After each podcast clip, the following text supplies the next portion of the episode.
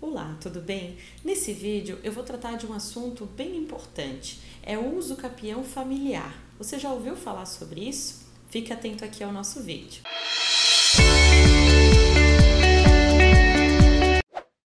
O uso capião familiar ocorre quando, seja no casamento ou na união estável, algum dos companheiros ou do cônjuge abandone totalmente o lar onde essa família residia. Para que isso seja configurado, é necessário que esse imóvel seja urbano, tenha até 250 metros e que a pessoa que saiu do imóvel tenha realizado esse abandono durante um período de dois anos e aquele que ficou residindo tenha exercido a posse durante esse período de forma exclusiva e ininterrupta.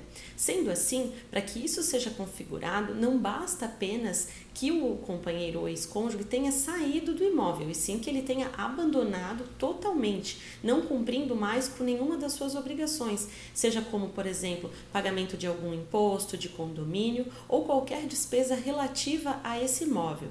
Então, sempre que acontecer casos de abandono de lar total e efetivo e esses requisitos que eu expliquei aqui, fica configurado o uso capião familiar, e, ou seja, aquela pessoa que continuou morando no imóvel terá direito à propriedade total e absoluta deste imóvel.